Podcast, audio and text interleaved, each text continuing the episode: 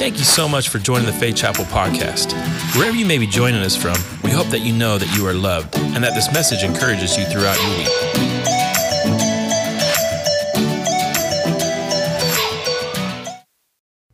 Hey, Faith Chapel family, Pastor Josiah here, and I'm so excited for today. Let's dive into the Word as we continue in our Promises series. Today, we're going to be talking about the promise of rest. And I believe that connected to this promise of rest is some other really, really interesting things that's going to equip you in a radical way. So let's check out some stuff here. Continuing in this story um, about all that God has promised us, don't forget this one really, really big piece. It's about applying, receiving, and, and uh, activating the promises in your life that really makes a difference. Just because the promise is there, if you or I don't ever activate it, if we don't ever capture it, if we don't ever apply it to our life, it just becomes this void promise that's sitting there available but unused. So make sure you're applying all the promises we continue to talk about. Let's jump into the theme verse for this main promise. It's found in Matthew 11 28. Jesus says, Come to me. Notice how he doesn't say, Come follow me. He's saying, No, come to me. Like I have this. This is in me.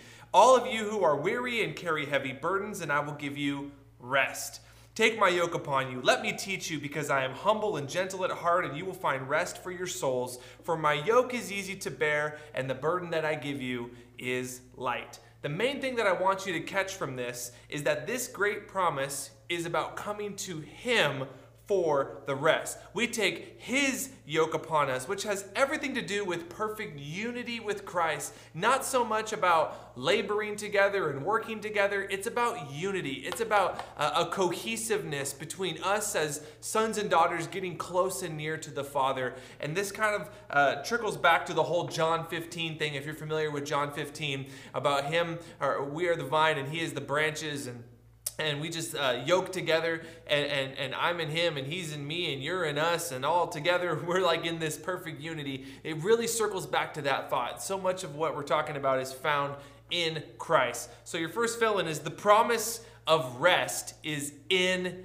him. It's in jesus. The promise of rest is in Jesus. But not only that, it always car- it also carries with it some incredible massive benefits beyond just rest. So let's take a look at what some of these are. We're going to venture into one of my favorite biblical stories. It's found in Mark chapter 4 and other places in Scripture as well, but we're going to capitalize on it in Mark chapter 4. So if you want to turn there, or you can look at the screen, of course. Jesus had been teaching all these different parables to crowds of people and then even his disciples. He's actually even on the boat. He's teaching the people that are on the shoreline. And then here's what happens. It's a familiar story. You probably know it, but let's get a quick refresher or read it for the first time if you've never heard it. It's in Mark 4 35. It says, Later that day, after it grew dark, Jesus said to his disciples, Let's cross over to the other side of the lake. And after they had sent the crowd away, they shoved off from shore with him as he had been teaching from the boat. And there were other boats that sailed with them. Suddenly, as they were crossing the lake, a ferocious tempest arose with violent winds and waves that were crashing into the boat until it was all but swamped. But Jesus was calmly sleeping in the stern, resting on a cushion. So they shook him awake, saying, Teacher, don't you even care that we're about to die?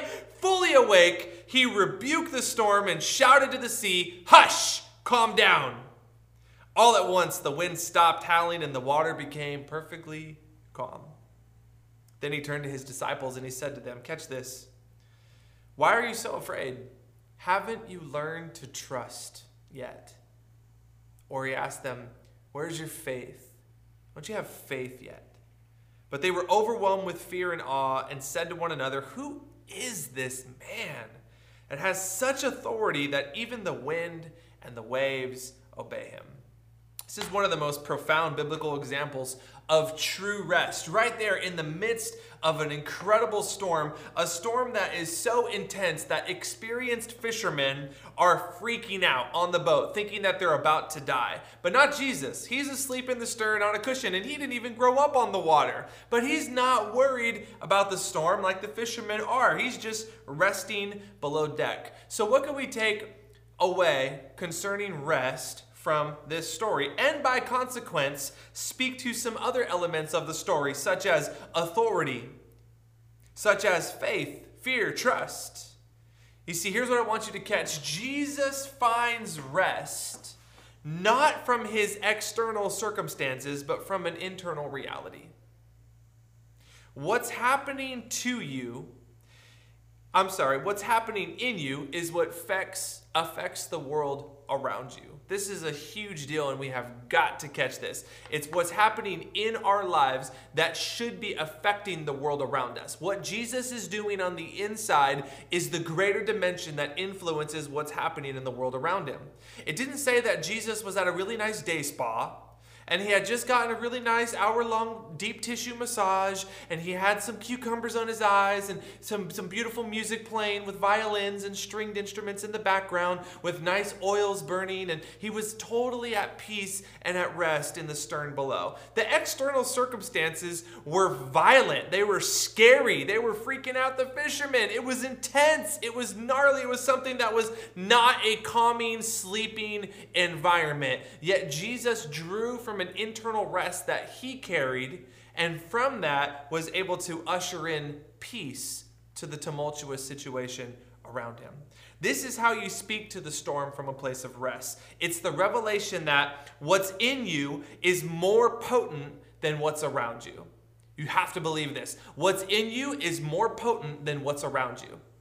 We, we often think the opposite. We're so influenced by what's happening in our world. Every time we turn on the news, we see another thing going on. That's another bad story. We're nervous. We're scared. We see all this stuff, and we don't pull from the reservoir of the inner well that is within us, that, that of Christ that lives on the inside of us. And so, no internal influence hits the external circumstances.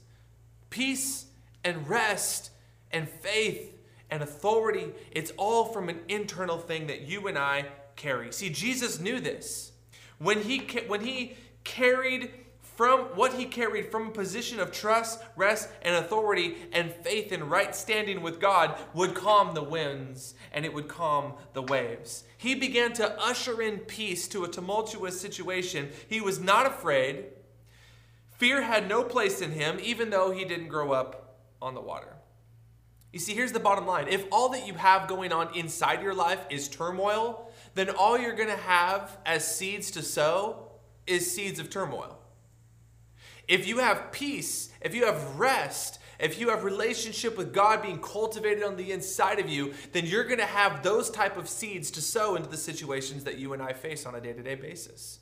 But if our internal world is, is crumbling, if it's shaking, if it's falling apart, that's all we're going to be able to sow into the world around us. We've got to get to a place where what God is doing in our internal realm is so much more real than what's happening externally all around us. The, the, the rest that's inside of us is greater than the storms around us.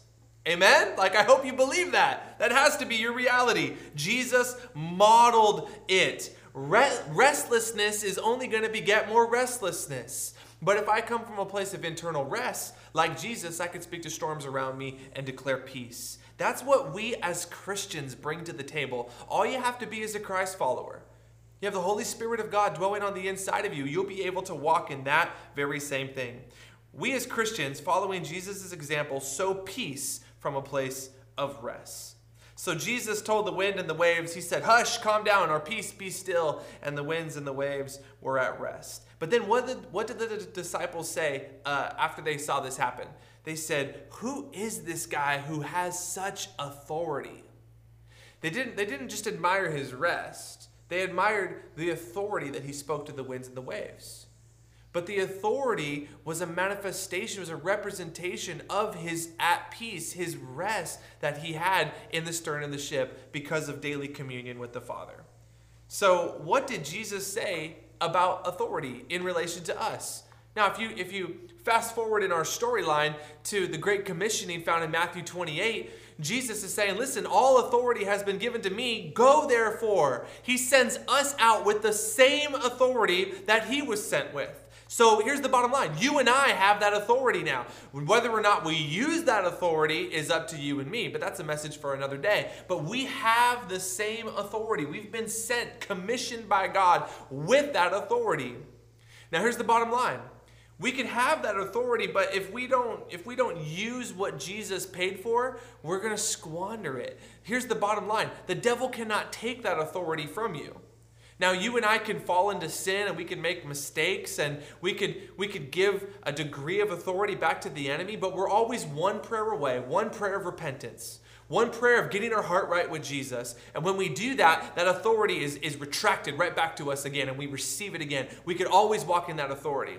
So, what the devil doesn't do is, I don't think he comes after us to take out our authority, he comes to take out our rest. He tries to push you into greater things that we shouldn't even be focusing on.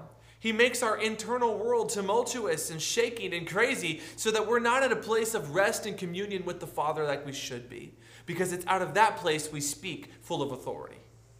I hope that helps you right there. That's helping me. So, if we're walking how Jesus walked, we could, check this out, speak from a place of rest and authority in order to leverage peace concerning what is happening all around us. I want you to see all these key words that we're talking about rest and authority, leveraging peace concerning what is happening in the world around us. That's what Jesus did. He was resting in the stern from an internal world of rest that he has, not influenced by his out external circumstances. And then from that place, he spoke with authority and peace fell on the storm. That's good. The enemy can't do anything to take back that authority. Don't forget, it's yours. You're one prayer away. Even if you feel like your heart's like not in a good place with God and you're thinking, man, I don't feel very authoritative. I don't feel like I have that working in my life. It might be more of a rest issue than an authority issue. So you're one prayer away of saying, God, forgive me. Get my heart back with you. Change my mind. I welcome your Holy Spirit. Bring the conviction of the Holy Spirit upon me again. And when you pray those prayers, you're going to begin to enter into a place of rest in your, in your soul with God. And when that happens, watch how the authority will happen. You'll be able to quiet storms around you political storms, racial storms, financial storms, relational storms, physical storms. You'll have an authority that you are designed to walk in. You see, if we forfeit living from a place of internal rest, we'll always be spiritually seasick say it again. If we forfeit living from a place of internal rest, we'll always be spiritually seasick. We're always going to be on waves. We're always going to be in another storm. There's always another problem. There's another phone call that's going to come tomorrow, another bad report. Rarely are we going to be just smooth sailing, but we have to have a place of internal rest in our relationship with God through daily devotion and intimacy with the Father that we could speak to the storms from a place of internal rest and that will change the game. Now, let me be clear about something. One thing that we've certainly learned from COVID during this whole season and the pandemic we've been in these last several months is that just because we're home, even quarantined, it doesn't necessarily mean that we're at rest. Again, rest isn't necessarily due to external circumstances. Jesus can be in the middle of the storm and be completely at rest. You and I, we could be in the comfiest bed you've ever slept in with the best pillows and the silkiest sheets, and we could be completely unrested. We could be completely restless. You see, Jesus modeled an internal rest, not the external circumstances, it's what's going on in your internal world. Why do you think that? The night before Jesus was crucified, he's at the Garden of Gethsemane, he's with his disciples. He doesn't, he doesn't think, oh my gosh, tomorrow is the day. They're gonna beat me, they're gonna scold me, they're gonna, they're gonna hurt me, and I'm gonna have to endure the gnarliest day of my entire life, but it's what I was born for. I need to get some sleep. I need my strength for tomorrow. That's not what he was thinking. He was thinking, if I'm gonna make it through tomorrow, I need my internal world to be sharp. So what does he do? He goes to the garden and he spends time with the Father. He's praying. He must have been exhausted. But even the disciples couldn't even stay awake. They're falling asleep. And Jesus keeps returning to them, like, man, why do you guys keep falling asleep on me? You can't even watch with me for one hour? You can't even pray for an hour? Come on now. You see, the tactics of the enemy that night wasn't to rob Jesus of his sleep, it was to create such a heavy stress on him, that he's sweating blood, that he would doubt going to the cross. He would abandon full obedience. That's the tactic of the enemy to disrupt the internal world of Jesus. But it didn't work, did it? It did not work. Jesus was sweating blood, but he was drinking from an internal well of lifelong rest a well abundantly filled due to constant intimacy with the Father, true peace, true love, true intimacy. True intimacy. Why do you think that when Judas shows up only a few minutes later, the sign that he tells the soldiers to know which one to arrest was that it would be the one that he would kiss? So Judas, check this out. Judas comes up and he gives the kiss of betrayal to Jesus. Judas's kiss to the naked eye looks like intimacy. But instead of it being intimacy, respect, and reverence, in reality, it was the mark of restlessness. It was the mark of fear and rejection and betrayal. It might have looked like intimacy to the naked eye, but it wasn't. It was exactly the opposite. And Jesus was walking in the opposite. He was engaging with the Father in the Garden of Gethsemane, building up his inner world, believing, God, if there's another way, let it happen. But nevertheless, not my will, but your will be done. This isn't too far from our reality, you know. I talk with people all the time. They come to church, they're serving in some capacity, they're lifting their hands during the songs, they're doing all of the emotions in church culture, and they're going through everything. But when they leave the campus, their internal world is still in chaos. They've gone through all the motions. It looks like intimacy. It looks like they're, they're strong in their faith. But on the outside, everything looks great, just like Judas's kiss. But on the inside, their world is falling apart. Friends, our Christian faith is not about the external accoutrements to a church lifestyle. It's about an internal world so riddled with the love of God, so uh, overcome by the presence of the Holy Spirit and His grace and His mercy and His nearness that it transcends every every other portion of our life. That is what really matters. It's our internal intimacy with Him. So serve, yes, serve from a place of devotion and a place of love, not hope to please. You don't need that. So, you know what happens after Jesus gets to the other side? They cross over to the other side of the Sea of Galilee. They finally get over there. After the storm is quieted, you know the first thing that happens? This is the story where he meets the demoniac at the Gadarenes. He's the guy that's chained up and no chains can hold him down. He's got a legion of demons on the inside of him. He comes and throws himself at the feet of Jesus, and Jesus delivers this guy. He sets him completely free in a moment. It was like the whole reason they went to this region was just for this, this one guy and then makes him an apostolic authority over the entire Decapolis, which was a region of 10 cities, which is phenomenal. But here's the point Jesus walked in such a supernatural piece of authority, he didn't just do it with the winds and the waves. The greater purpose of walking in authority isn't to calm the storms of life, it's to calm the storms inside of people.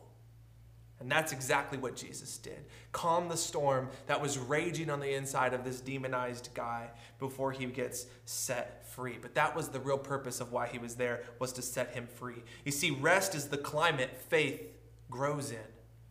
Faith and trust, hand in hand. Rest is the climate that faith or trust grows in. It's all connected. The authority to cast out demons is found in rest. It comes out of a peace of God.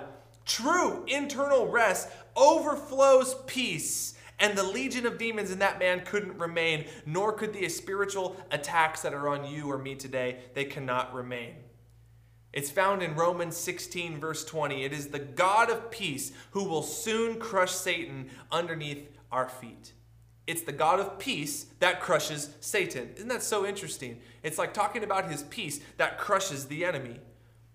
What is restful for us is violent to the powers of hell. This is the violent nature of trust, rest, authority, and peace. Now, I'm usually not clever enough to come up with acrostics and stuff, but trust, rest, authority, and peace is trap. You've got to trap the enemy. If you want to build a trap for the enemy, let it be out of trust, rest, authority, and peace that you walk in. Those are all these wonderful accoutrements that come as a secondary byproduct of being at rest with God. So cultivate that internal rest. It's found in relationship with the, to the Father. It's found in demo, devotion to Him. It's found in intimacy. It's found in a deeper relationship with Jesus, in seeking Him first and foremost, knowing that as we seek Him, everything else that we needed will be added to us. It's Saul being sanctioning the stoning of Stephen, the first martyr in Acts chapter 7. And Stephen is there looking up at heaven and he sees Jesus at the right hand of the Father. And he's so at rest internally that he literally, like, we don't, falls asleep or goes into this vision as people are hurling rocks at him to kill him. But there's such an internal rest that he's in. I don't know if he felt every one of those stones that hit him. Maybe he did, maybe he didn't. What I do know is, according to Scripture, from what we can gather, it looks like he was at this internal rest that was so much greater than the external thing that was going on. I close with this thought. I want you to have this internal rest. You don't have to strive for it. You, you doesn't mean you just sit back and everything happens and you get a lemonade and sit in a hammock and you know wait for God to come home. That's not the rest we're talking about. It's cultivating an internal rest with the Father. It's devotion to Him. It's intimacy with Him. Some of us are so geared to work. We're so geared to do more, do more, do more. It's like being in a boat and having the paddles or the oars, and you're just pushing and pushing and pushing and pushing as much as you can, as fast as you can. And I believe what the Lord is asking us to do is to put our oars down, our paddles down, and raise our sails and let us catch what He's blowing on. If the wind blows, you could sail around the world with your sails in the right place. And you don't have to strive again and again and again. You'll be able to quiet the storms all around you. You'll be able to walk in an internal rest that will not only quiet the physical storms, but it'll quiet the storms that are raging inside of your family, your friends, your coworkers, your city, your country. This is what we as Christians are designed to do cultivate a life of internal rest, walking in faith, walking in trust, rest, authority, and peace, and letting that emanate from your life to the world around you. I want to pray for you to have that. God, I'm asking that you would help us to get so in union with you that we'll walk in an uncommon degree of rest, for it's only found in you. Trust, rest, authority, and peace. They would be markers of every Christian. God, help us to raise our sails, to not strive so much to appease you, God, with, with our oars and our paddles and looking how, how much we sweat but that we would just raise our sails and catch what you're blowing on, to accomplish more by striving less in constant intimacy with you. Help us to put our efforts into the things that really matter. And if we're not in right standing with you today, God, I'm asking you would convict our hearts in these moments and that we would pray a prayer. I'm not going to lead you in that prayer today if you're listening to this, but if you know you need to get your heart right with God, just talk to Him like you're talking to a friend and tell Him you want Him in your life and you're sorry for the things that you've done and you want to be changed from the inside out. You want this internal rest. God, release this over your people, I pray in Jesus' name. Amen. Thank you so much for joining us today. I hope you were incredibly blessed. We'll continue to be live streaming week after week. You can join us Sunday mornings live here at the campus, 8:30 and 10:30. We'll see you next week. God bless you guys. Thanks again for joining us today. If you haven't already, go ahead and subscribe to our podcast. If you'd like to further connect with us here at Faith Chapel, visit us online at faithchapelsd.com or any social media platform at faithchapelsd. See you real soon.